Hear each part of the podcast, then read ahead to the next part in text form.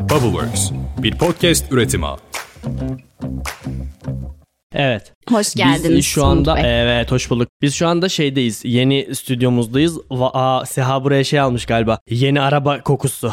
Parfümü. E, Burası gıcır araba kokuyor. Bilirsiniz o kokuyu. Yeni araba. Nereden bileceksiniz yeni araba kokusunu bilmezsiniz. Biraz da şey yeni mobilya kokuyor. Ya evet. Ha, bilirsin o fabrikadan yeni çıkmıştır. Aynen Yes. jelatinin üstündedir. Evet şimdi e, bugün biz şeye geldik yeni stüdyomuzdayız size bas bas bağırdığımız bakın biz böyle falan diye E, oraya geldik şey yapıyoruz. Ne yapacağız bugün? Hadi podcast kaydetmeye geldik. Aynen. Biz ziyarete diye şey yapmıştık aslında niyet etmiştik O ama dediler patronlar ki bizi çalıştırıyorlar. sayaç işliyor Aynen. oturun ve konuşun. Buranın kirasının çıkması lazım. Onun için podcast kaydedeceksiniz dediler. Onun için Podcast Pandora'nın kutusu Instagram hesabından takip ediyoruz. Apple Podcast, Spotify ya da hangi mecradan dinliyorsak oradan da bizi takip alıp bir de 5 yıldızı çakıyoruz. Sonrasında işte bu çocuklar kiralarını ödeyebilsinler. Aynen öyle. Yani çünkü ben çünkü ben burada barınmaktan e, çok büyük keyif alacağım gibi görünüyor. O yüzden bizi eskisinde dinliyorsanız da zaten dinliyor olmanız lazım şu an dinliyorsun. Daha da çok dinleyin. Mesela aynı bölümü tekrar dinleyin. Ya ben bu bölümü dinledim bir daha dinlemeyeyim. Yapmayın lütfen. Daha fazla dinlemeniz lazım ki biz burada bir şeyler hala devam ediyorsun falan.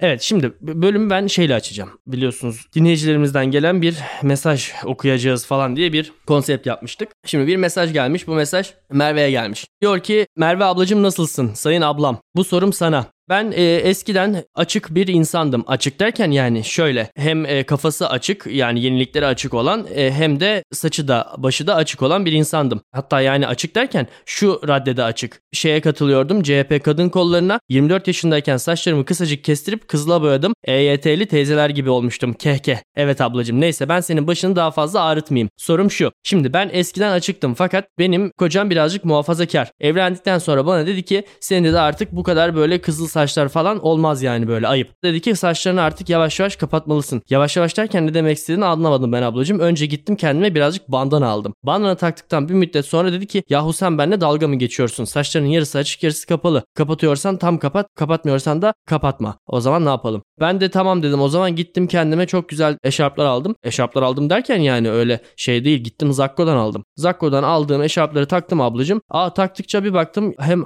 Allah'a yaklaştım hem de kocam beni daha çok sevmeye başladı. Daha çok iyi göstermeye başladı. Canım ablam. Cinsel hayatları da düzeldi. Evet yani işte evet öyle yazmış zaten. Daha çok ilgi göstermeye başladı derken ne demek istediğini anladın sen ablacığım benim. Evet ablam. Bir süre bununla taktıktan sonra kocam dedi ki artık dedi senin dedi vaktin geldi biraz daha kapanma falan. Tamam ablacığım dedim. Gittim ben de Zakko'dan yine kendime biraz daha bir şeyler aldım. Ondan sonra komşular konuşurken aralarında duydum. E, bone diye bir şey varmış. Aa dedim ne kadar güzel. Daha da çok e, şey yapalım. Allah'a daha çok yakın. Gittim kendime rengarenk bir sürü bone aldım. Bone Allah'a daha uzak benim bildiğim kadarıyla. Çünkü kulak memeleri falan gözüküyor. Neyse İşte hani şimdi anlatıyor ama. Diyor ki bonelerimi taktım bonenin üstüne de tü- şey türbanımı şey yaptım ablacığım. Ama bir sürü bone almıştım rengarenk. Boneler meğerse gözükmüyormuş. Verdiğim para boşuna gitti. Hay Allah. Neyse ablacığım. Ondan sonra e, ben e, devam ettim falan derken şimdi hayatta şöyle bir ikilemdeyim ablacığım. Kafamı kapattıkça hem kocamla aram çok iyi hem de Allah'a da kendimi yakın hissediyorum. Oh vallahi ne ala memleket. Ama ablacığım şimdi ben tesettürle boneli türbanlı arasında bir yerdeyim. Acaba diyorum ben daha çok kapansam daha mı mutlu olurum yoksa böyle iyi mi? Sayın ablacığım bana lütfen yardımcı ol. E, Podcast'inizi her zaman dinliyorum. Çok güzel sorulara cevaplar buluyorsunuz. O Deus umutunda e, üstüne varmasına izin verme. Ablam seni çok öpüyorum. Sevgiler, sevgi. Şimdi bu mümin kardeşimize Hazreti Süleyman'ın hikayesini anlatarak başlamak istiyorum ben. Süleyman şöyle, babası da bunun padişah zamanı birinde. İşte o öldükten sonra Hazreti Süleyman tahta geçiyor. Herkesi bilgeliğiyle etkileyen, işte ekonomiden anlayan iyi bir savaşçı, harika bir lider. Ve o dönem işte işlerini çözemeyen insanlar gelip e, bu kardeşimizin bana sorduğu gibi Hazreti Süleyman'a sorular soruyorlar. Bir tane kadının çocuğu oluyor. Ama çok uzun zaman çocuğu olmamış kadının ve bunu dört gözle bekliyor. Sonrasında başka bir kadın ortaya çıkıyor ve diyor ki bu çocuk benim. Şimdi babası belli olmayan çocukları anlayabiliyoruz ama annesi belli olmayan çocuk da biraz tuhaf oluyor. Hayır senin, hayır benim falan derken Süleyman'a gidiyorlar. çocuğu ikiye bölüyorlar. Süleyman'a gidiyorlar. Süleyman diyor ki kardeşim bu böyle olmaz. Gel otur bakayım. Şimdi şöyle yapalım. Sen diyorsun benim, sen diyorsun benim. O zaman çocuğu ortadan ikiye bölelim. Yarısı Şimdi senin olsun. ikiye derken şöyle yarısı senin çok olsun. özür dilerim. İkiye derken yani simetrik bir şekilde mi bölüyorlar yoksa bel altı bel üstü gibi mi? Simetrik. Simetrik. Bence de öyle olması daha adaletli olur. Evet. Çünkü ne derler bilirsin. Hı hı. Kimin adaletiydi? Ömer'in adaleti mi meşhurdu? Ömer. Tamam evet ama biz kime gitmiştik? Süleyman'a gittik. Süleyman'a gittik. Ama Süleyman'ın adaleti fena değil. Fena değil. Ya biri başsavcı gibi düşünürsek bir tanesi daha lokal bir savcı. Aynen öyle. Evet. Sonra tabii gerçek annesi olan çocuğun feryat figan bağırmaya başlıyor. Olmaz etmez bilmem ne falan. Hah diyor çocuğun annesi sen misin? O zaman al çocuğunu defol buradan git. Fakat Süleyman böyle herkese akıl fikir dağıtırken kendisi çapkın hovarda bir genç ve şöyle inanılmaz fazla bir hazinesi var. Sürekli maymun iştahlı böyle o kadın senin bu kadın benim takılayım edeyim falan derdinde. Sonrasında işte o kadınları alıyor, evleniyor. Onlara güzel bir hayat sunmak için hangi dine inanıyorlarsa o dinden işte etrafa şeyler yaptırıyor. Ne denir onun adına ya? Put. ibadethaneler falan filan derken parayı yiyor. Sene milattan önce 930 olmadan Süleyman'ın bütün şeyi bitiyor. Ha. Hazinesi. Buna da Süleyman paradoksu diyoruz. Bugünkü bölümümüze de böyle bağlamış olayım ben. Süleyman paradoksu şu. Başkalarına dağıttığımız aklı fikri kendi başımıza kaldığımızda, kendi zihnimizin içerisinde döndürüp durduğumuzda çare bulamadığımız konular için söylüyorlar. Bu kardeşimize şunu öneriyorum ben. Boşan. Ama çok memnun. Ama kendi değil. Biz Pandora'da iki sezondur ne Ha, anlatıyoruz? kendisi olsun. Kendisi anladım. olsun. O yüzden şimdi boşanıp saçları kazıtacak bu sefer hatta yani. Daha da Canı ne anarşi. istiyorsan yapsın. Femen'e katılacak memelerini falan açacak göğsünde Femen yazacak falan hatta o raddeye varana kadar. Evet bölümü başlatırken daha 7 dakika falan oldu. Bütün cümle alemi karşımıza aldığımıza göre artık bölüme başlayabiliriz. Fly me to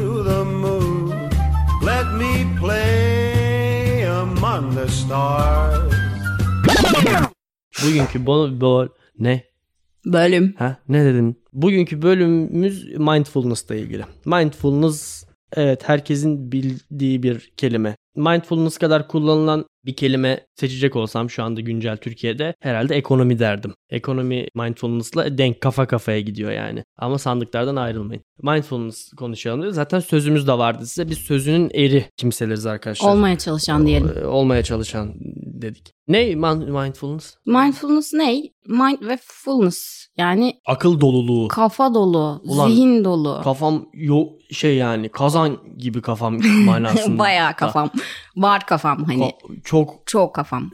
full yani. Yani şöyle aslına bakarsan ben sana biraz tarihinden bahsedeyim bu olayın. İlk olarak hani mindfulness benzeri teknikleri Budizm'de görüyoruz. Budizmin neydi? Yaşam öğretileri işte kalıcı olmama, acı çekme, acılarından kurtulma, içgörü falan filan böyle temelleniyor. Sonra ne yapıyorlar? Buda yolunda yürüyenler iki mezhepe ayrılıyor. Bugün biz bayağı dinlerden gidiyoruz ama işte bunlar neler? Theravada ve Mahayanalar. Theravadalar birazcık daha böyle Hristiyanlığın Ortodoks mezhebi gibi kurallara katı şekilde bağlılar. Diğerleri de hani birazcık liboşlar aslına bakarsan. Milattan sonra 8. Ayranın yüzyıl.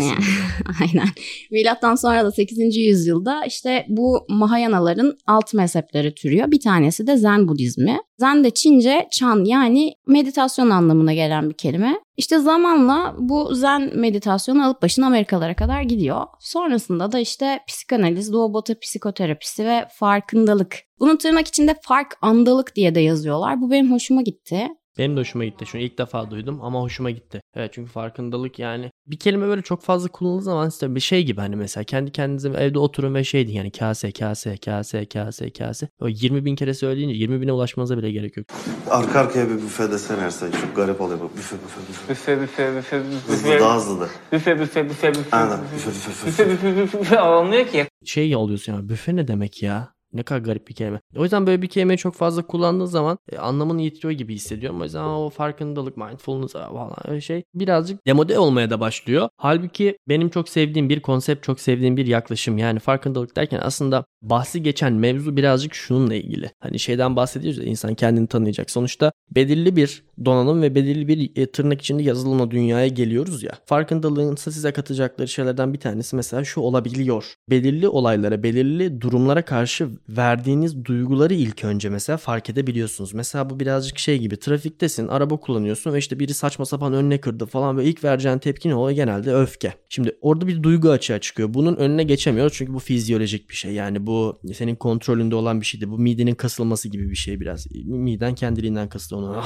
bak şimdi midemi kasacağım falan diye bak nasıl sindirim yapıyorum yediğim takoları sindireceğim. Böyle bir şey değil bir duygu açığa çıktıktan sonra ikincil olarak da şöyle bir şey oluyor. Bunun semptomu şu yani. Bir duygu açığa çıktıktan sonra da bu duygunun bir vücudumuzda yarattığı bir ya da zihnimizde yarattığı bir semptom oluyor. Bu semptom da her duygunun kendi içinde bir semptom spektrumu var. İşte ne bileyim mesela bedensel olarak kan kaslara daha fazla hücum ediyor. Adrenalin pompalıyorsun. İşte saçlar diken diken oluyor. Kulakların kızarıyor, yüzün kızarıyor falan. Şimdi bunları da kontrol edemiyoruz. Ama bir ikincil semptom daha var. O da davranışları etkilemesi hissettiğin duyguların. Evet işte önüne kırdı. Sen çok öfkelendin ve bu az önce bahsettiğimiz fizyolojik semptomlar kendini gösterdi. Ee, işte saçların e, dikeldi falan fistan. Ama bir de ondan sonra da davranışlarını etkilemesi var. Fakat onu ikisinin arasında ufak bir süre var. Orada mesela güzel bir nefes alıp o aradaki süreyi uzatabiliyorsun. O açabiliyorsun orayı. O buffer olarak kullanabiliyorsun. Mesela şöyle bir şey söyleyebiliriz yani teorik olarak. Bunu ben teorik olarak söylüyorum ama pratikte de uygulanabilirliği olan bir şey bu tabii ki yani pratik ettikçe de. Şu an öfke hissediyorum. Niçin? Yani bu öfkeyi neden hissediyorum? Bu öfke beni nasıl bir çözüme ulaştıracak şu an hissettiğim öfke? E tabi yani sosyal kuralları da olan bir toplumda da olduğumuz için öfkeyle genelde çoğu şeyi çözemiyoruz. Bazı şeyleri de öfkeyle çözebiliyor olmak da beni daha fazla öfkelendiriyor yani.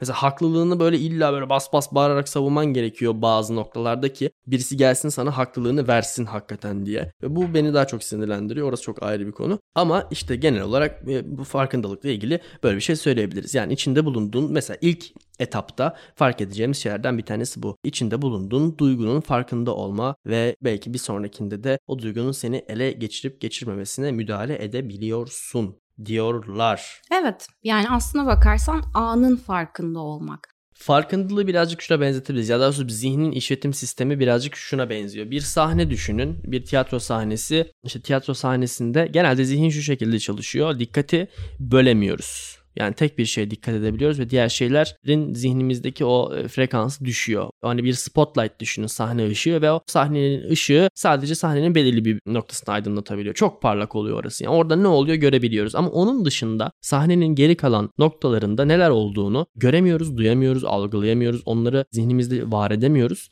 Ee, ve bazı şeyler için hayatımızda birden çok faktörü, birden çok olguyu aynı anda görebiliyor, işitebiliyor ya da hissedebiliyor olmamız icap ediyor. Çünkü hiçbir şey tek başına var olmadığı için zihnimizde her şey komplike ve birbiriyle girift. Böyle bir ihtiyacımız aslında oluyor. Çoğu zaman fark etmesek bile. Mindfulness'ta da o bahsi geçen spotlight'ı bütün sahneyi aydınlatabiliyorsun. Hiçbir nokta az önce spotlight'ın aydınlattığı kadar parlak ve net olmuyor. Fakat bütün noktalara aynı anda vakıf olabilmek gibi bir şey. Çünkü burada herhangi bir müdahale etmiyoruz. Sadece gözlemciyiz. Herhangi bir yorum yapmıyoruz. Herhangi bir yargı taşımıyoruz. Zaten mesela o yargıyı taşıdığın an o mindfulness'tan da çıkmış oluyorsun. Yani mesela kendine ilgili bir şey fark ediyorsun ve diyorsun ki ben bunu nasıl böyle yaparım? Bitti mindfulness orada artık. Şimdi ben bunu nasıl böyle yaparıma birazcık değinmek istiyorum ben. Ethan Cross diye bir adam var. Nörobilimci, sosyal psikolog. Aynı zamanda Michigan Üniversitesi'nde beraber çalıştıkları bir ablamız da var. Özlem soyadını hatırlayamıyorum şu an. Kendisi Turkish. aynen. Oo Böyle şey iç sesimizle alakalı neler geliyor başımıza ve bizi nasıl etkiliyor araştırmışlar. Sonrasında şunu söylüyor. Yani bunu aslına bakarsan modern psikolojide herkes söylüyor. Sizin kendinizle olan konuşmalarınız ya da bir başkasına yönelttiğiniz eleştiriler aslında sizi büyütürken otorite sahibi olan kişilerin kendi sesleri. Yani anneniz babanız size bir sobaya yaklaştığınızda nasıl cıs diye bağırıyorsa gün geliyor siz bir çocuğu bir sobaya yakın gördüğünüzde aynı şekilde cıs demeye başlıyorsunuz. Yani aslında kendimizi yargılarken ya da kendimizle ilgili düşüncelerin içerisinde bu dırdırıcı iç ses diye bahsediyorlar bu zihnimizin sesinden. Ben bunu nasıl yaptığımı konuşurken aslında o tepkilerin ne kadarının sizin ne kadarının sizin olmadığını fark etmeniz gerekiyor. Ve ondan sonra kendinize birazcık daha eleştiri yöneltip yöneltmemek konusunda özgürsünüz diyebiliriz yani. Ve çok güzel bir yaklaşım. Mesela bak şimdi bununla ilgili başıma gelen bir şeyden bahsedeceğim size. Benim çevremdeki bütün arkadaşlarım sigara içerken ben sigara içmiyordum. Ben sigaraya 21 yaşında falan başladım. Yani böyle üniversitenin artık sonundayım. Çok saçma sapan bir yaşta başladım. Ee, Hani arkadaşlarım liseye giderken, üniversite sınavına hazırlanırken streste falan böyle sigara içerler diye. Üniversiteye geçtiğin zaman vizeler, finaller falan. Hiç o dönemler öyle bir sigara gibi bir eğilimim olmamıştı. Sonra sigara içmeye başladım belirli bir e, yaşta. 20-21 yaşında dediğim gibi. Ama belirli bir noktada diyorum ki ben ben bu sigarayı bırakacağım. Biliyorum bırakacağım bu sigarayı. Yani belirli bir noktada bu sigarayı is- istemeyeceğim. Sonra dedim ki ya ben bunu belirli bir noktada istemeyeceksem belki de şu anda istemiyorum da bir durayım dedim bir düşünme. Bir gün bununla ilgili bir meditasyon oturdum. Ben neden sigara içiyorum diye. Benim küçüklüğümde sigaranın tükaka olduğu, babam sigara içiyor bu arada. Ve sigaranın tükaka olduğu ve asla sigara içmemem gerektiği ile ilgili bazı şeyler söylenmişti. Bana böyle dayatıldı. Ve tabii ki hani babamla ilişkimi de göze aldığımız zaman benim sigara içiyor olmamın sebebinin bir meditasyonda böyle bir e, aydınlanma yaşadım. Böyle bir fikir geldi. Aslında meğerse otoriteye karşı gösterdiğim direncin bir figürüymüş benim e, Hmm. sigara içmem. Yani otoriteye hiç kimse bana karışamaz ben istediğimi yaparım bakın canıma da kastederim sigara içerek dememin bir yolu olduğunu keşfettim. Bir süredir sigara içmiyorum sadece şey tüttürüyorum bu puf muf falan. Sigara hakikaten boktan bir şey ve sigara hiç özlemiyorum. Ee, hani tabii bu da şeyi işimi görüyor şimdilik yani öyle e, şey yaptığım zaman eski alışkanlıklar ve bazen hortlar. Öyle olduğu zaman iki tane puf puf şey yapıyorum. O bir şey yapıyor. Neli bu? Passion fruit. Passion fruit. Ha, yeah. Nikotinli mi? Var nikotin biraz Tüh, ne ah. kadar olduğunu hatırlamıyorum Ah, şimdi. olmasaymış. Ya nikotinsizleri de var galiba bunun da evet neyse. Öyle yani e, Sigarayı şey, bırakıyoruz. sigarayı bırakıyoruz. Herkes sigarayı bırakıyor. bırakmanızı tavsiye ederim hakikaten. Yani hayat kalitemin arttığını hala hazırda. Ya bunu kullanıyor olmama rağmen e, hala hazırda hayat kalitem hakikaten arttı. Yani sigarayla bunun arasında bile çok fazla fark var. Velhasıl fark etmeden zihnimizde böyle bir bilinç sistemi oluşabiliyor. Ben bunu böyle oturup bir meditasyonda hatta belki bir meditasyon değil, bu fikre vakıf olmak için kaç tane meditasyon yaptığımı hatırlamıyorum ama böyle hani defaatle falan meditasyon yapmış falan değilim. Zaten oturuyorum meditasyona. Bir şeyler canlandı kafamda. Sonra bir gün bunu fark etmiş olmak mesela az önce anlattığın hikayeye ilişkin öyle bir şey aklıma geldi. İşte müdahale etmediğiniz zaman bir akışa sadece gözlemci olarak katıldığınızda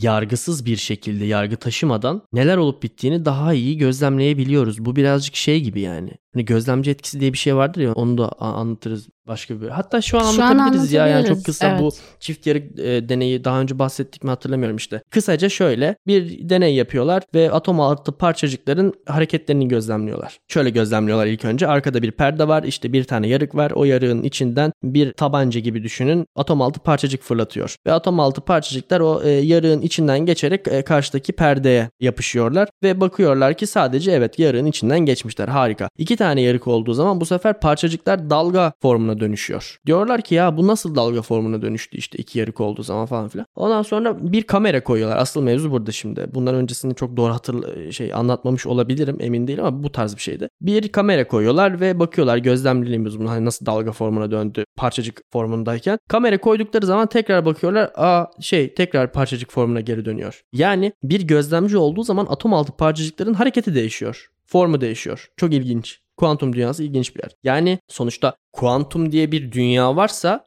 hepimiz aynı zamanda bu dünyaya dahiliz. Yani bizim de bedenimiz atomlardan oluşuyor ve bizim de bedenimizdeki atomların alt parçacıkları var. Ve tabii ki o atom altı parçacıklar da gözlemci etkisinden etkileniyor. Bu şey gibi yani evde tek başına duştayken söylediğin şarkıda o hissettiğin özgüvenle sahneye çıkıp bin kişi seni izlerken şarkı söylemenin hissiyatı bir değil mesela yani. Hani bu mesela bir gözlemci etkisinde bir örnek. Bir kişinin bile önünde bir şey yapmanın hissettirdiği tedirginlik o işte birazcık gözlemci etkisiyle ilgili şey yani. Bunun tabii ki işte meditasyonda da yansımalarını görmemiz bana makul geliyor açıkçası. Bu az önce bahsettiğim Ethan Cross diyor ki kendi başınıza böyle hani bir takım felaketler geldiğinde ya da sevineceğiniz herhangi bir şey olduğunda duvardaki sinek diye bahsediyor içimizdeki o gözlemciden. Duvardaki sinek olun diyor. Şöyle az önceki Süleyman paradoksundaki gibi bir arkadaşınız can sıkıcı bir şey yaşadığı zaman ona verdiğiniz tavsiyeler ne kadar farklıyken kendi başınıza geldiğinde aynı olay böyle mal gibi bakıp kalmanızın sebebi de birazcık bu aslında. Kendimizi dışarıdan gözlemleyemiyoruz. O nedenle canınızı sıkan herhangi bir şey olmuş olabilir. Kovulmuş olabilirsiniz mesela. Mesela. Ama bu canınızı sıkar mı emin değiliz. Bundan bahsedeceğiz. Hadi böyle bir şey yaşadın tamam mı? Eve gel ve hani kendinle konuşurken başka bir arkadaşınla konuşuyormuş gibi. Özellikle insanların kendi ismiyle kendilerine hitap ettiklerinde düşünürken çok daha fazla olumlu sonuç alındığı görülmüş. Mervecim gel bunu bu şekilde yapmayalım şimdi. Sen bir otur bakalım canın sıkkın. Ne oldu? Ne canını sıkıyor? Aslına bakarsan bizim duygu durumumuzu değiştiren şeyler başımıza gelen olaylar değil onlar hakkındaki düşüncelerimiz. Bunu da hakikaten kendi kimliğinden sıyrılıp bir gözlemci olarak değerlendirdiğin zaman daha mantıklı kararlar alabiliyorsun. Ha bunda şu da var. Her dakika anda olalım işte anda kalalım o nedenle işte içimizden geçeni de sorgulamayalım. Acı gelsin yaşayalım, duygu işte mutluluk gelsin yaşayalım, korku gelsin yaşayalım, içinden geçelim falan gibi değil. Diyor ki duvardaki sineği siz sadece mutlu olduğunuz zamanlarda kenara kaldırın. Çünkü o duyguyu doya doya yaşayın. Başarılı mısınız? Başarılı mı oldunuz? Tadını çıkarın. Ya da ne bileyim terfi mi aldınız? Ne bileyim piyangodan bilet mi çıktı? Şey piyangodan ne çıktı? Ödül mü çıktı? Ne çıkıyor lan Piyangodan bilet piyangodan bilet? Piyango kazandın, e, bilet, Bilet. kazandınız. Aa, Yeah. bir tane daha piyangoya girmeliyim falan. Ona şey deniyor işte. Amorti deniyor zaten. Ha doğru. Neyse amortiye de sevinebilirsiniz. İşte öyle o şeyi kenara bırakabilirsiniz diyor mutlu olduğunuz zamanlarda. Senin o bahsettiğin şeyi de incelemişler bu arada. Ne, ne deneyiydi? Bir daha söyle. Çift yarık deneyi. Çift yarık deneyi. Çift yarık deneyine benzer bir şey aslında bu. Yani o kadar atom altı parçacıklardan bahsetmeyeceğim ama bu bizim sürekli zihnimizin konuşması, hiç durmadan konuşması. Bu arada burada da çok enteresan bir bilgi var. Amerika başkanları kongre açılışlarında her yıl konuşma yapıyorlar biliyorsun. Bır bır bır bır bır bır bır bır bır. İnanılmaz sıkıcı. Bazı podcastlerden çok daha sıkıcı. Ve tam 6000 kelimelikmiş ve bizim iç sesimizde kendimizle konuşmamız dakikada sence tahmini kaç kelimeye eşdeğerdir? Bunu Çok, ölçmüşler. Çoktur. Çoktur. Bilmiyorum. E, sallayacağım. Salla. Tam Dakikada doğrusunu da ben buradan bulacağım şimdi.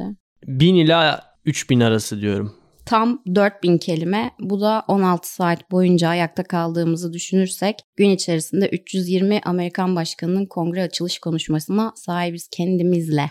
Va. Ya. Va mı?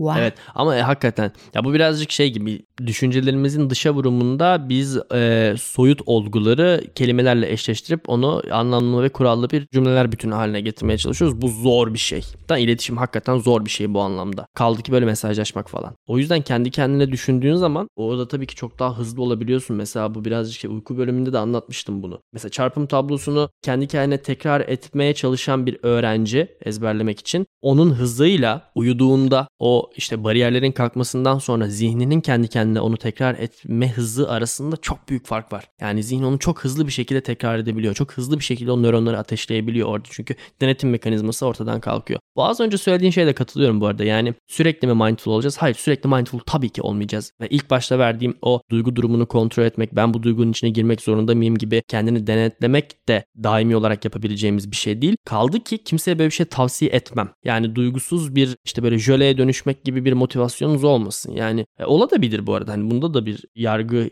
taşımayın kendinizle ilgili. Fakat bu birazcık şöyle. O içinde bulunduğunuz duygu eğer sizin için yapıcı bir sonuca götürmüyorsa sizi o zaman o duyguyu nötralize edebilmek esas mesele. Yani ben mesela şu an öfkeli hissediyorum kendimi diyelim. Bu öfke beni bir yere götürecekse okey o zaman so be it, izin veriyorum öfkeli olmaya. O öfkeye teslim ediyorum kendimi. Ama beni bir yere götürmeyecekse o zaman o öfkenin bir manası yok benim için. Belki de hatalı kararlar vermeme sebep olacak ki çoğunlukla da öyle. Ya öfkeden örnek veriyoruz çünkü öfke Kontrol edilmesi çok zor bir zor duygu. bir duygu. Bir ikincisi bir de çok ortak bir zemin. Yani herkesin öfkeleri birbirine benzerlik gösterir yani. O yüzden hani ortak bir zemin bulmak için öfkeden örnek veriyorum. Yoksa sizin yolunuza, sizin amaçlarınıza hizmet eden duygulardan uzaklaşmak değil bu. O yüzden duyguları yaşamaya tabii ki izin vermeliyiz. Kaldı ki duygular yakıtlardır. Yani duygu olmadan bir motivasyon açığa çıkmaz bu sefer. Yani bir hareket etmek için, zihniniz düşünmek için bir motivasyon bulamayabilir. Çoğunlukla da bulamaz. Çünkü bizim duygu diye soyut dünyaya atfettiğimiz olgular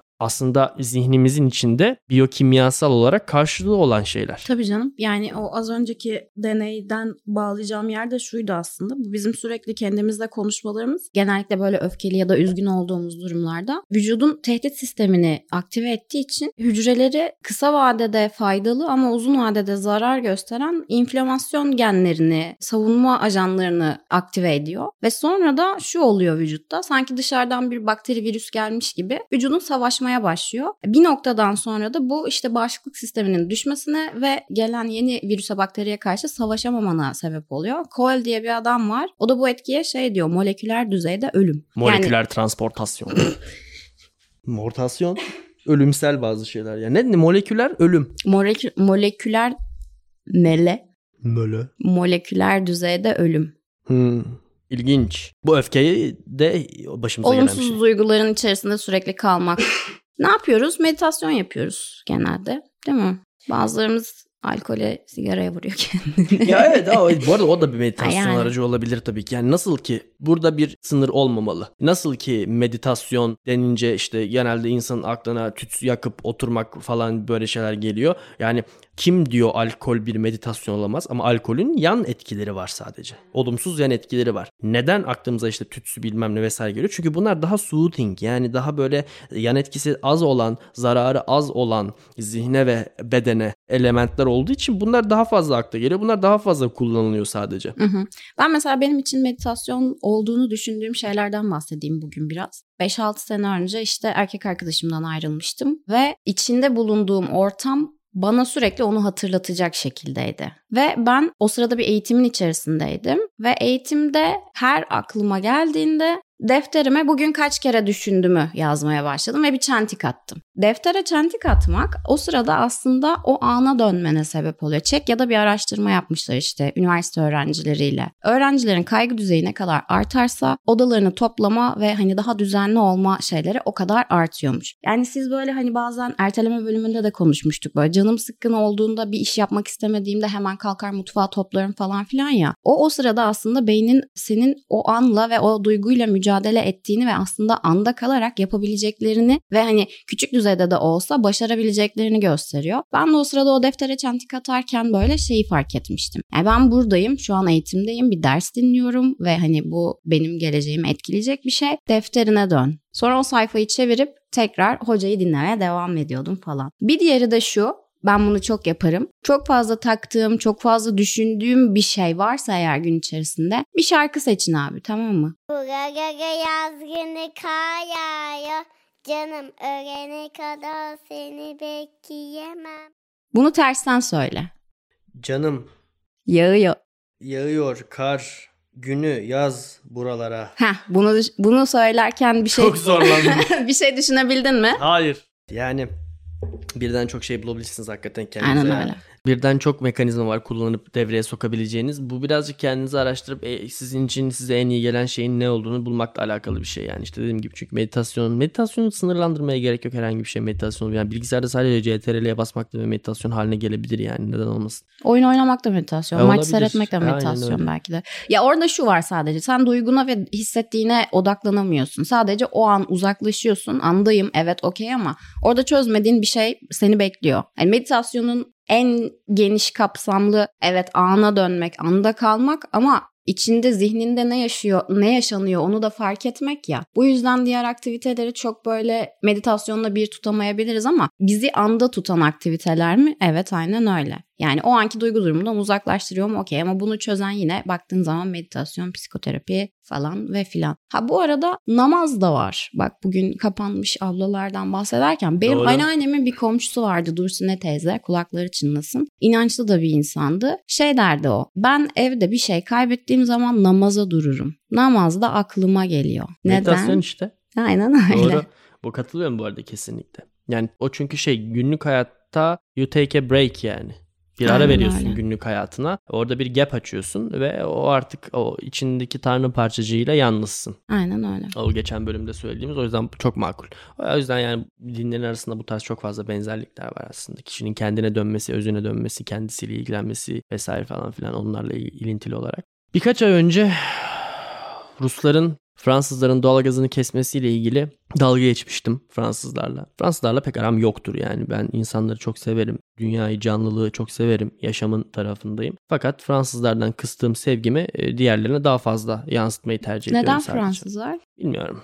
Konuşuruz işte Fransızların böyle bir kendine ait snoblukları falan var ya herhalde o yüzden kend- bana kendi snobluğumu mu hatırlatıyorlar yoksa? Bu arada şeye katılıyor musun? Başkasına yönelttiğimiz eleştirinin gerçekten kendimize ait. Katılıyorum. Ben katılmıyorum. Şöyle. Tamamı değil. Ta, ta- hayır tamamı zaten direkt olarak değil ama dolaylı olarak da. Ta. Evet dolaylı olarak. Mesela şunu bana açıklar mısın? Ben her gün duşunu alan, deodorantını, rolonunu kullanan bir insan olarak metrobüste yanıma böyle etrafındaki yeşil gaz bulutuyla ter koka koka gelen dayıyı eleştirdiğim zaman Hı hı. kendimle ilgili neyi eleştiriyor olabilirim? Buna sen şöyle cevap verebilirsin. Bir hafta duş alma, kendini gözlemle. Nasıl hissettiriyor sana bir hafta duş almamak? O yeşil gaz bulutuna bir sahip ol bakalım. Ondan sonra tekrar konuşalım. Neden? İşte o adam ol önce. O adam haline gel. Ondan sonra bir dön bak kendine. O öyle bir şey yani. Okey. E, neyse sonra bir işte yine eve taşındım ben. Doğalgazım yok. Hala mı? İnşaat bitmedi hala. Evet hala doğalgazım yok. Hava çok soğuk. Havanın soğuk olmasını da geçtim. Şimdi senin söylediğin hikayeye bağlayacağım. Dört gündür duş alamıyorum.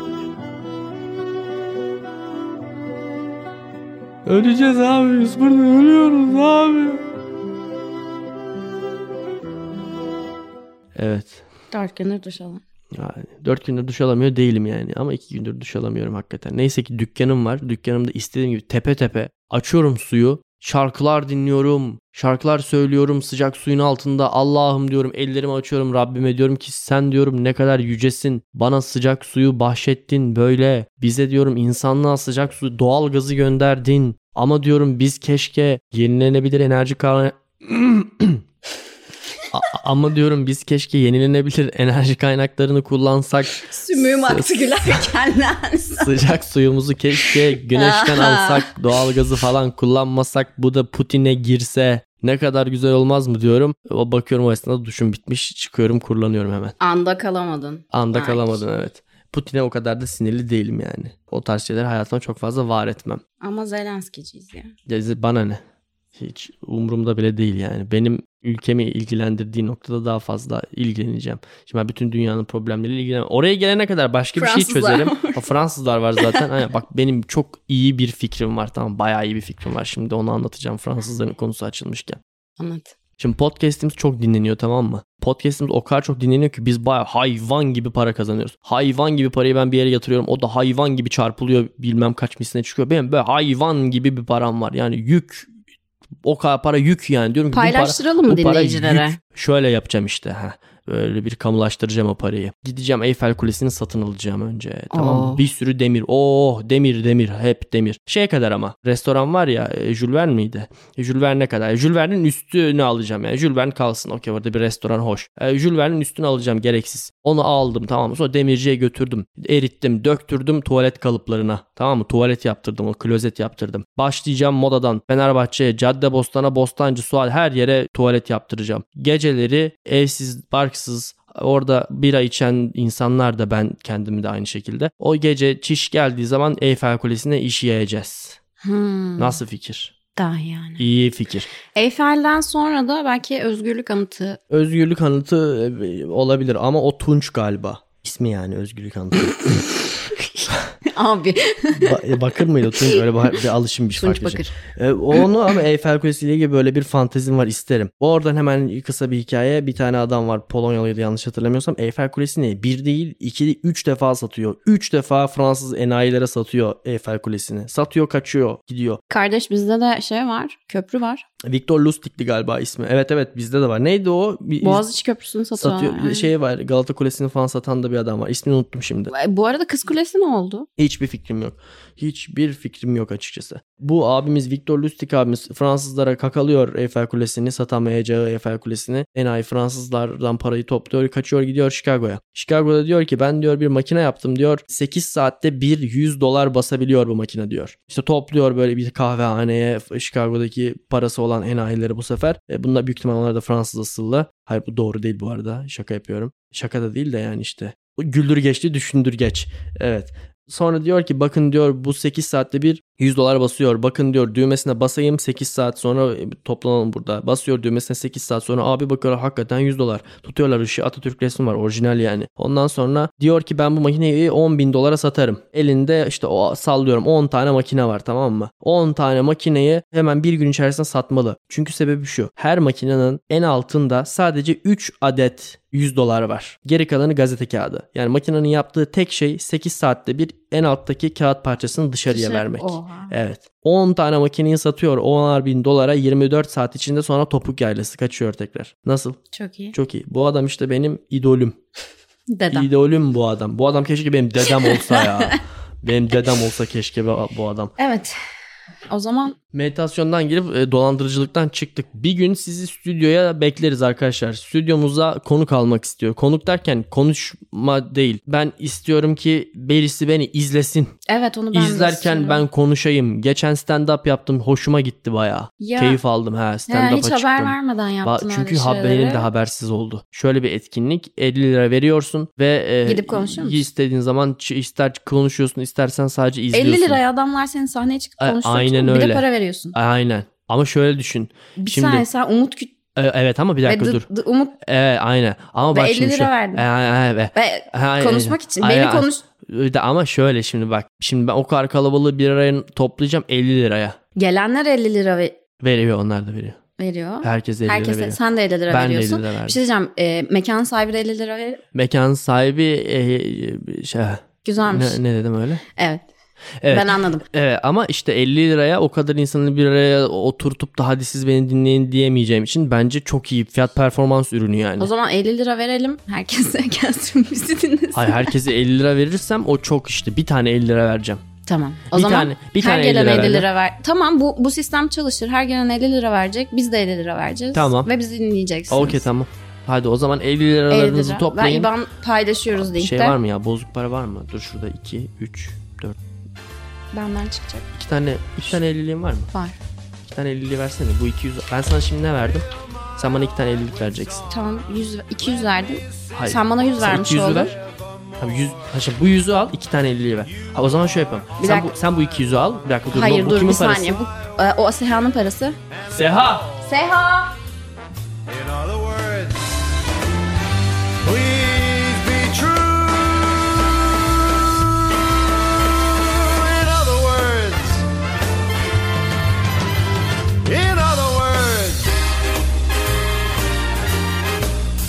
I love you. Bubbleworks bir podcast üretimi.